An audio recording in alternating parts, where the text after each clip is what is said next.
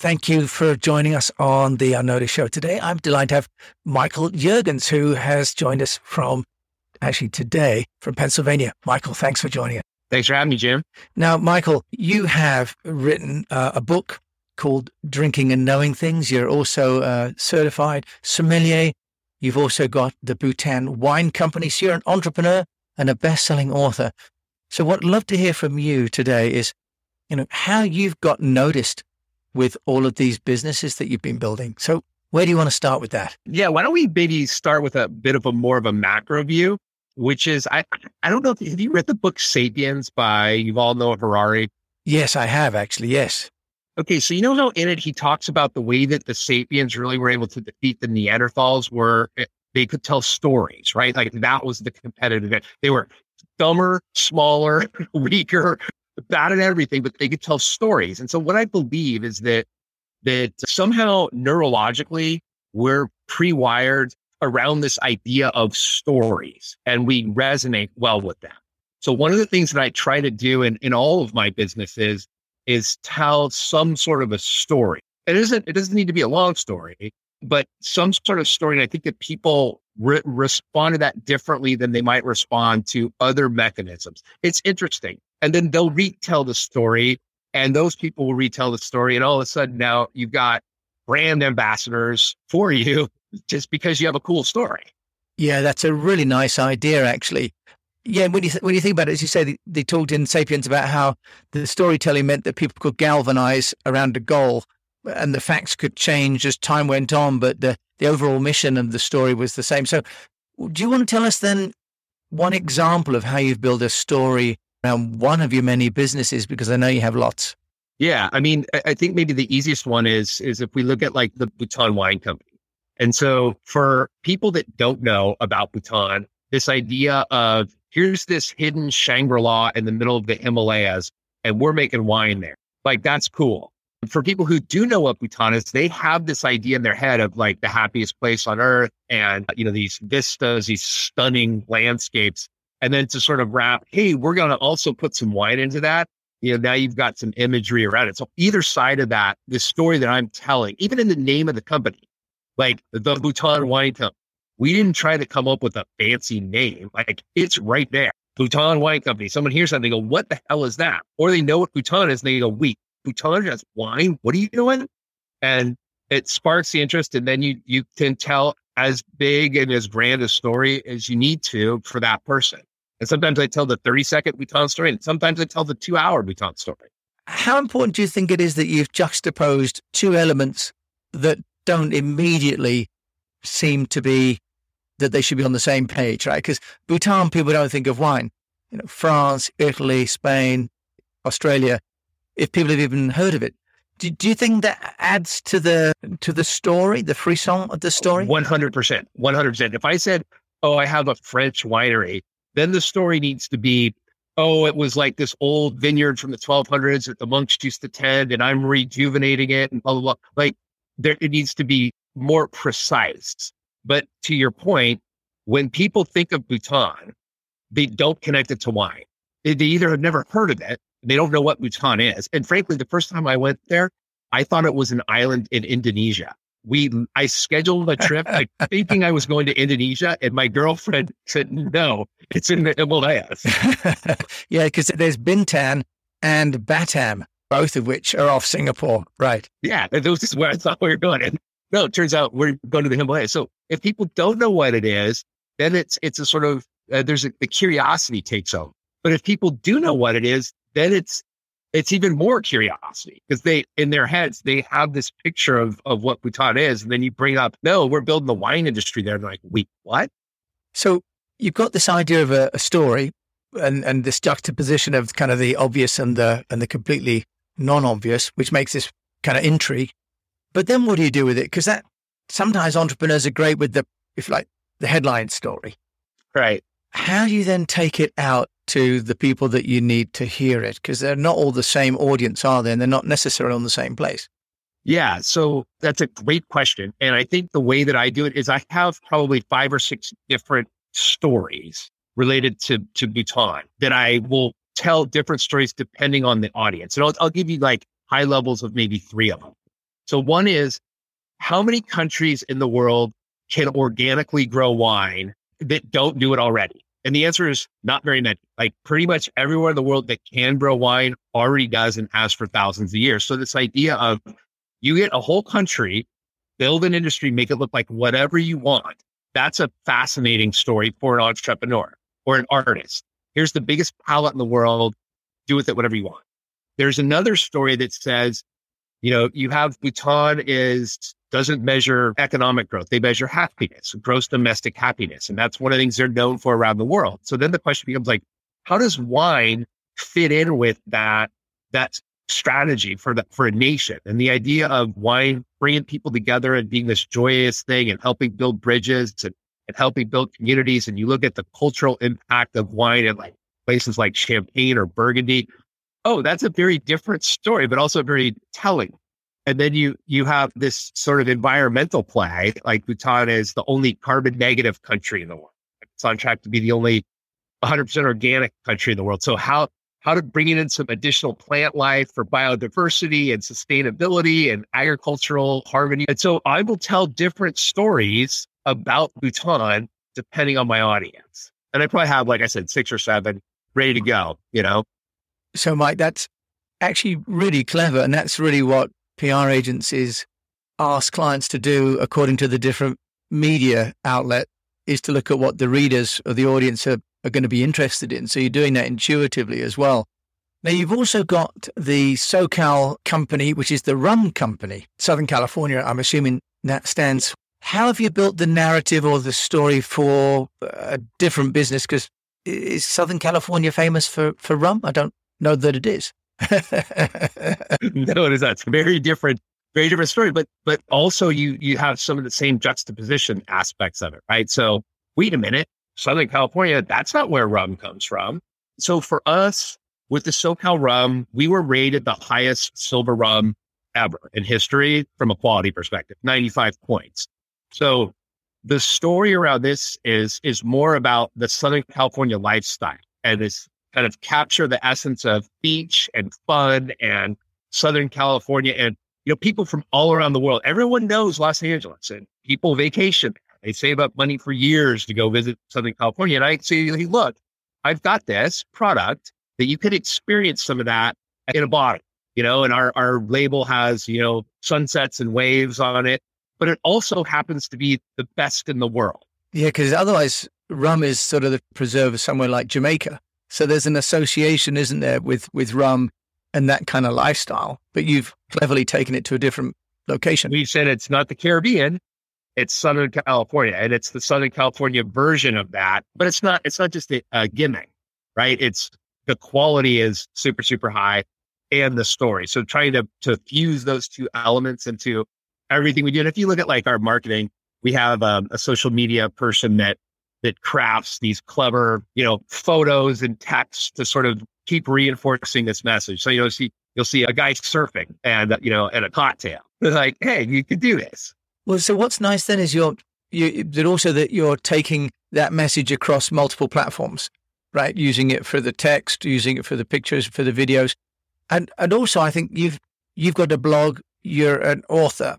Can you just tell us, uh, you know, Mike, how have you done that? Because you've obviously got a storytelling genius there. How are you then taking it off social media and making it into, for example, long form and short form content? So I, am um, doing what's called the Master of Wine certification. There's about 417 in the world. There's 57 in the United States. It's the highest classification you can get. And I've been pursuing that for a number of years.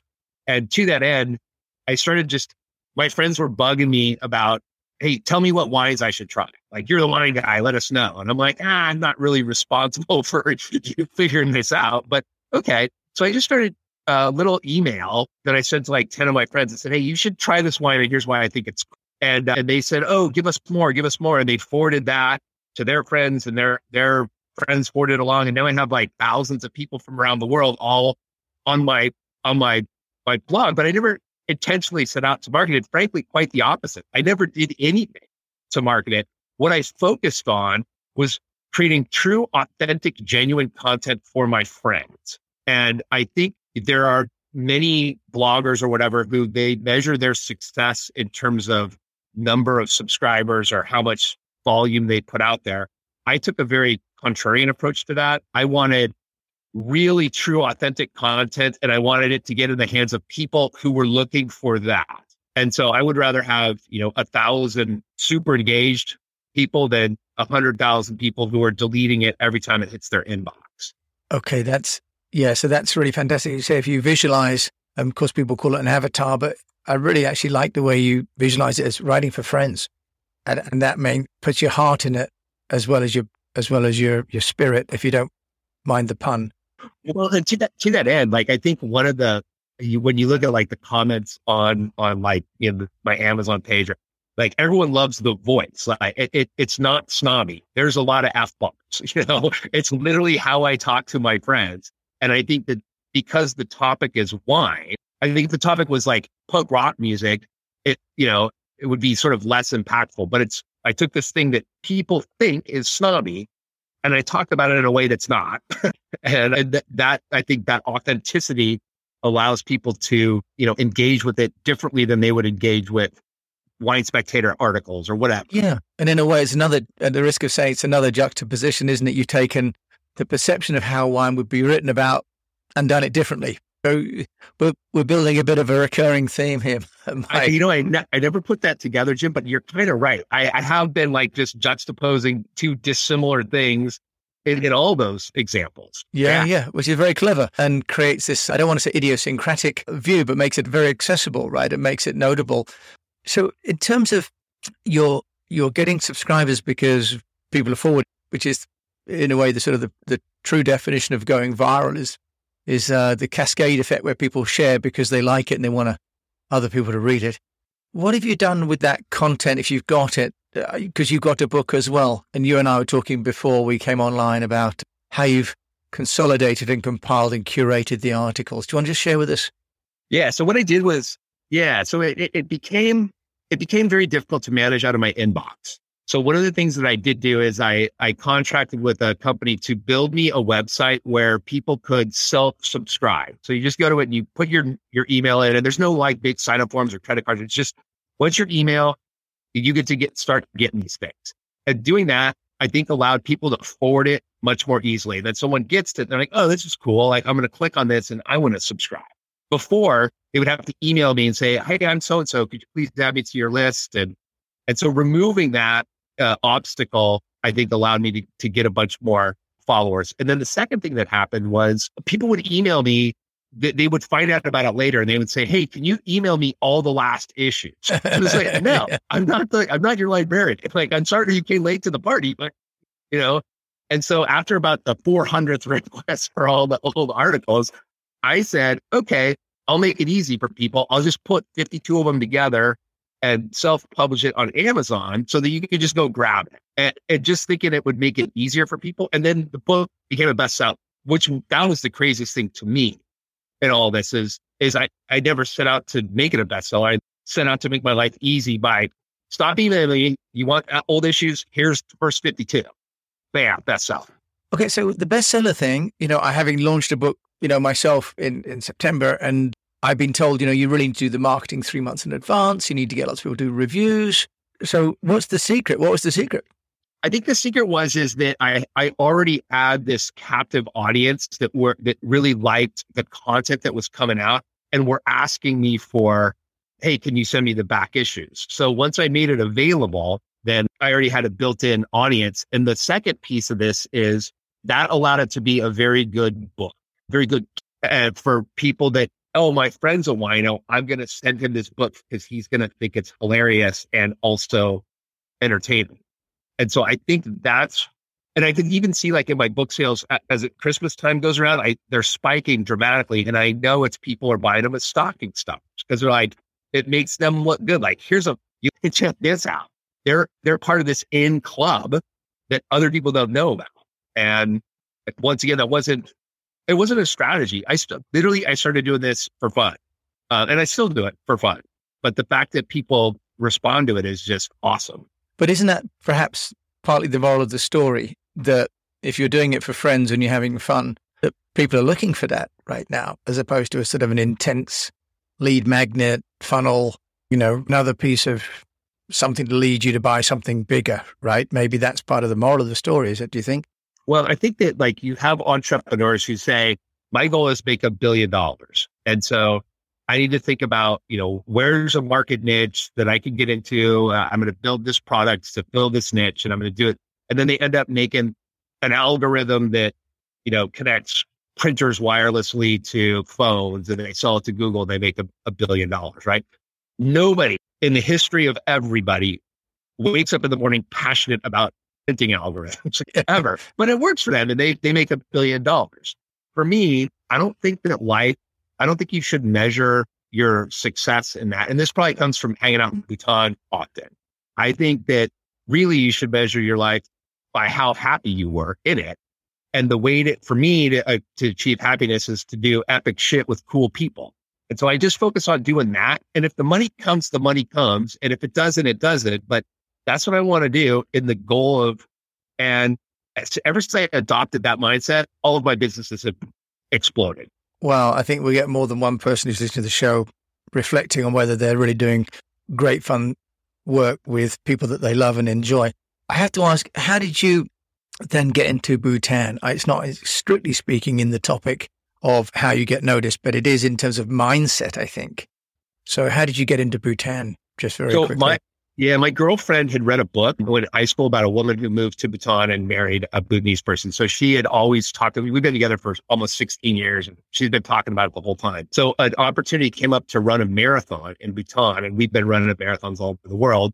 And so I, I signed us up. And as I mentioned, like I thought Bhutan was in Indonesia. I didn't know. I just heard she was excited to go. So I got it for her as, as a present. And that's how we ended up in Bhutan for the first time. And then once I was there, I was like, wow, this place is amazing. They should have a wine industry. so, so I built one. So I am going to come back to the the nature of the content though as well, Mike, because you talk about writing things that other people want to read as opposed to things that you want to tell them. Right. There's a fundamental difference. We have this often with our PR clients. They're like, I want to tell people I do this. So they buy it. And we often say, well, actually, we need to ask them what they're interested in and share that with them. Seems like you cracked that code. Can you give us some guidance? Was it a different view of wine that you took? You took a different perspective, plainly. Yeah. So I, when I first started really studying for wine, I went out and bought, you know, all the wine books that I could, and they were all very dry and boring.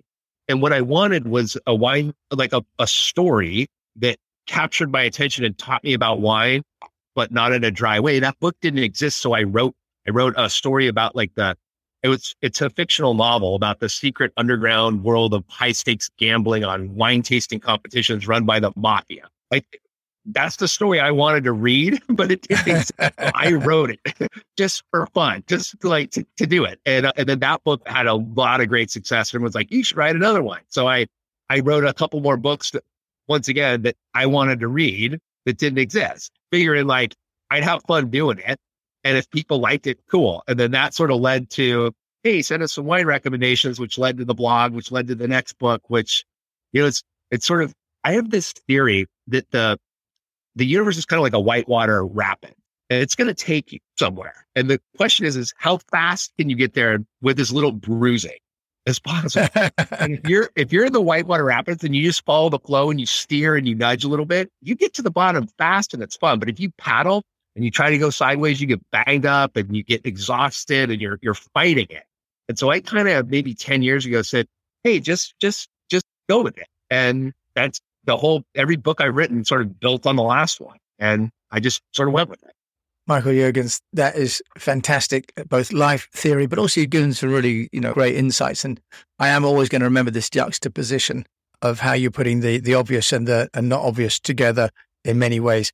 How can people get hold of you? Certainly the, the Bhutan Wine Company, bhutanwine.com or at Bhutan Wine on Instagram, socalrum.com or at socalrum or drinkingandknowingthings.com or at drinking and knowing. it's pretty, pretty straightforward, you know. And I, and I encourage you, yeah, if you want to see what's going on with any of that stuff, or send me an email. Like I, I will talk to anybody about any of this stuff all the time. I'm highly accessible and I, I just think we're doing cool stuff and I, I'd love, I'd love talking about it. Well, Michael, thanks for sharing. I've really enjoyed our conversation. And uh, there's a whole nother conversation about how you manage multiple brands as well, but we've only got 20 minutes. So thank you so much for joining me today from the East Coast rather than the West Coast where you normally live. Thank you so much for joining me today on the Unnoticed Show. Thanks again, Jim.